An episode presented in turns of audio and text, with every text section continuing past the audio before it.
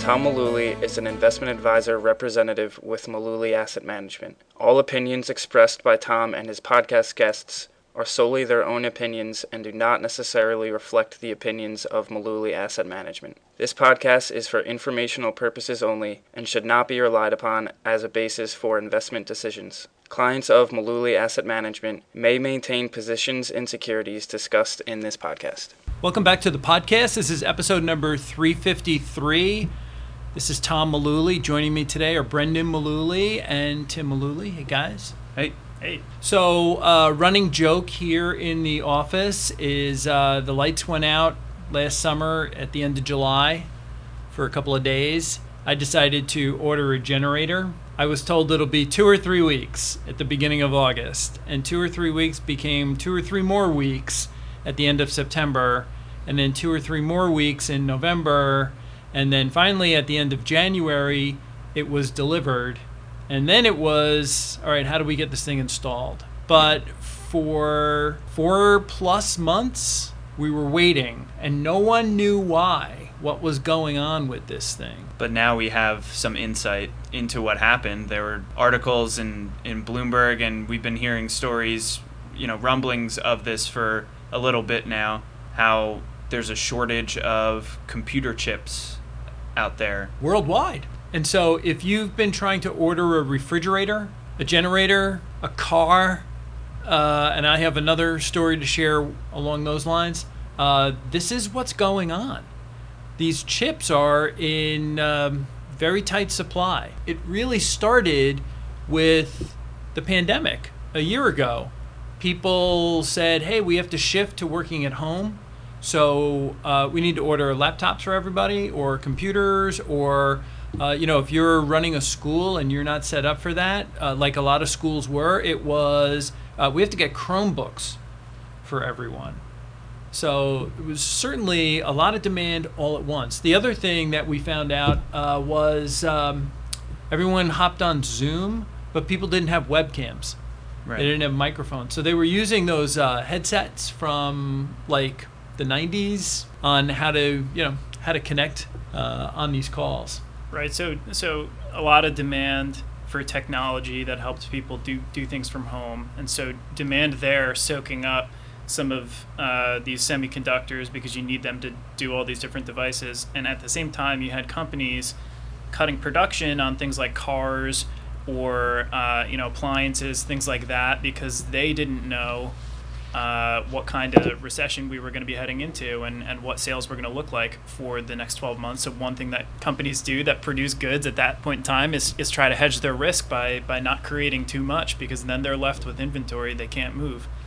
So, Broadcom is one of the uh, chip design companies, and they're kind of involved at the entire end, from end to end in the supply chain uh, with all of this manufacturing. You know, we talk about manufacturing jobs leaving the U.S. This is exactly what we're talking about. These manufacturing jobs are no longer here; they're all they're global. And so what they said was it had been uh, right before the pandemic. The delay was about 12 weeks to get delivery on semiconductor chips. And you know now they have, or by the end of the year, uh, last year, they had said it's now 22 weeks and that is not showing any signs of slowing down or getting shorter that there are more and more delays that are coming with these things.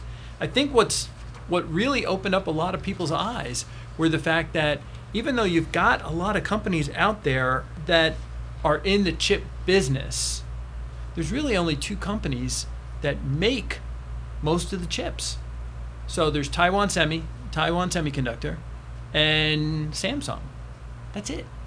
But they supply Broadcom, they supply Nvidia, they supply Advanced Micro Devices, AMD. They supply everyone. And we're finding out now that companies like Nvidia and AMD, they make the designs for the chips. They don't necessarily build the chips. The chips get built in what's called a foundry.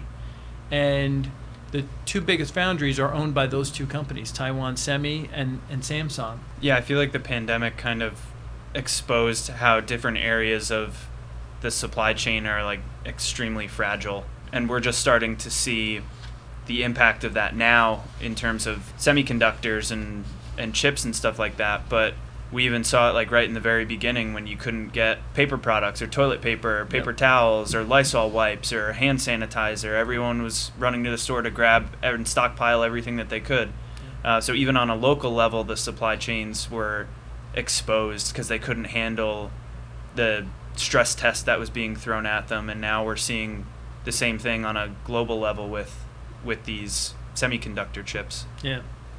So there's more and more chips, semiconductor chips, that are showing up in cars. Prior to the mid 90s, you didn't get chips in cars. The dashboard kind of worked by itself with all of the different gauges. Now they just have, you know, they used to call them dummy lights because they would only come on when something was wrong. But I, I kind of learned a lot about the electronics that go into new cars now. I say new cars, but 20 in the last 20 years. Uh, by watching this Wahoo on uh, YouTube, this guy Scotty Kilmer. He's got millions of subscribers. Scotty Kilmer, you should check him out on YouTube. He's a mechanic. He's probably like almost 70 years old, and he always talks about just getting Toyotas and Hondas.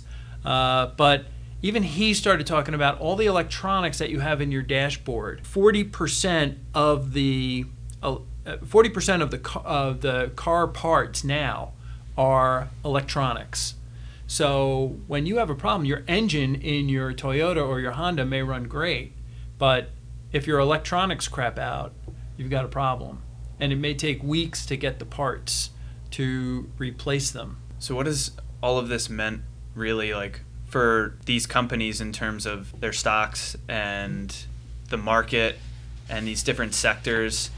Like have we have we seen any sort of indication that there's these are starting to impact you know car company stocks or semiconductors and stuff like that? Uh, I can tell you that just in the last couple of days, Honda said that they're going to stop production at three different plants in Japan. BMW has been changing all of their shifts. Ford uh, announced that they, they're lowering their full year earnings forecast because of chips, and that's going to extend into next year.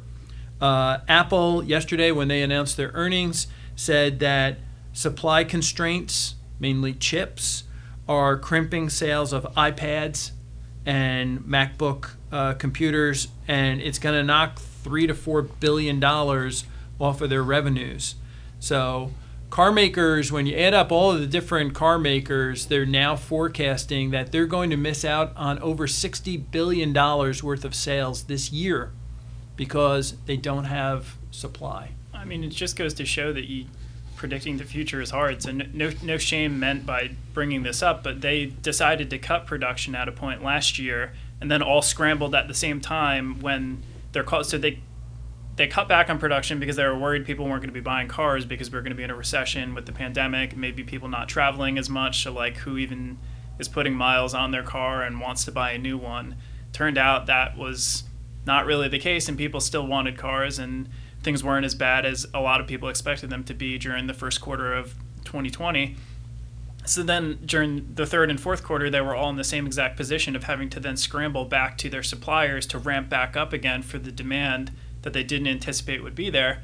And now we're on the other side of that in the first quarter of this year, and they're telling us that they're just not going to meet the demand and that they're shutting down production again, but for a totally different reason. So they made a call. They thought it was going to protect their business, and it turned out to be wrong. We've seen semiconductor stocks do pretty well over the last few months, but now we're starting to see semiconductor companies are now starting to, to hedge their their words a bit in terms of their forecasts for the future, and it's not helping their stocks.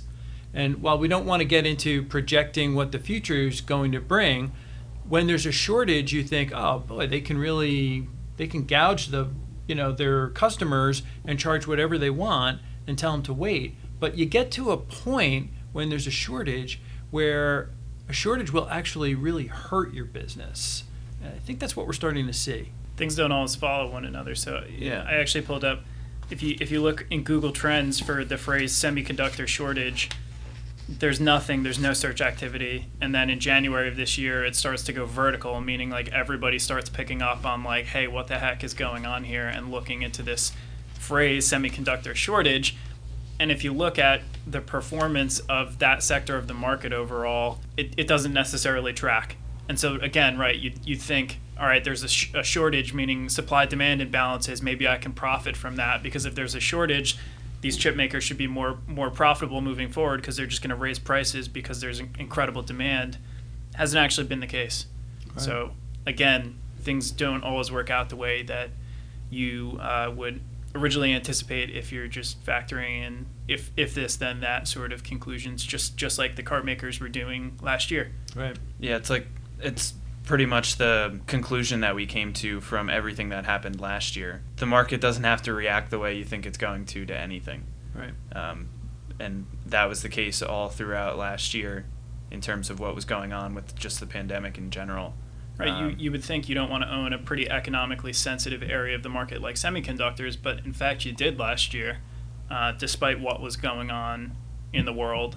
Uh, and as you progress, uh, you know, onward from there, you reach a point where that no longer becomes the case, uh, or or the news has already been factored into the price, and there's there's not much left to do from there in terms of uh, being being a great area. Yeah, and I think over the last handful of years, we've gotten conditioned to think that the market doing well and these big technology names doing well they go hand in hand. But that doesn't necessarily always need to be the case. I mean the major indexes are touching up on highs almost every other day and we've seen technology companies not do that well really over the last couple months. So different areas of the market can pick up the slack and and different companies in different sectors. It doesn't necessarily mean that just because these technology companies might be working their way over a, a speed bump right now that the market has to fall apart because there are no computer chips anymore. It's interesting what happens when you see an industry or a company try to flex, you know, try to shift on the fly. So last week, Intel, which at one point was the largest chip company not only in the United States but in the world. Last week, Intel announced that they're going to spend $20 billion to build their own foundry. They're not going to be reliant on Taiwan Semiconductor or Samsung. They're going to invest $20 billion to create this new foundry. It's going to take years. We don't even know in a few years if there's still going to be a shortage or if they're even making the right chips. It reminds me a lot of in the 70s, we got really long gas lines because of the gas shortages. And so all of the car manufacturers decided almost at the same time that the US auto consumer doesn't want to drive those big tanks, those big Cadillacs anymore. They want smaller, economical cars. And people instead started dumping their big Chevys and their big Cadillacs and replacing them with a Toyota Corolla or uh, a Honda Accord or something like that. And so the US manufacturers tried to shift very quickly to making small cars. That's why we had the Ford Pinto, you know, which didn't really do very well. And it really it really hurt these companies because as the price of oil seemed to normalize going forward, once the back-to-back recessions were over, into the 80s, people started wanting big cars again. And the, the automakers just weren't in a position to flex in the other direction. And so we're going to find out what's going to happen with these chip companies. Yeah, business businesses like investors, uh, people business and investing are obviously related, but businesses and investors have to make similar decisions about what the future is going to look like. And you have to weigh the benefits of doing what you're doing, or if you were exposed, I mean, there to some extent you can be fighting the last war, and if you're always doing that, then you're you're preparing for the thing that just happened. Not necessarily sure that's a great way to look forward into the future, but you know, you obviously have to address things that were a problem for you in the past too. So you weigh those two things. So yeah. you hope that these companies trying to pivot here to like not not relying on the big semiconductor uh, producers that have burned them here in the moment are not setting themselves up so far in that direction that when that world they're envisioning doesn't exist that they are no longer a viable business. It also tends to show you like the pecking order when time when supplies get tight.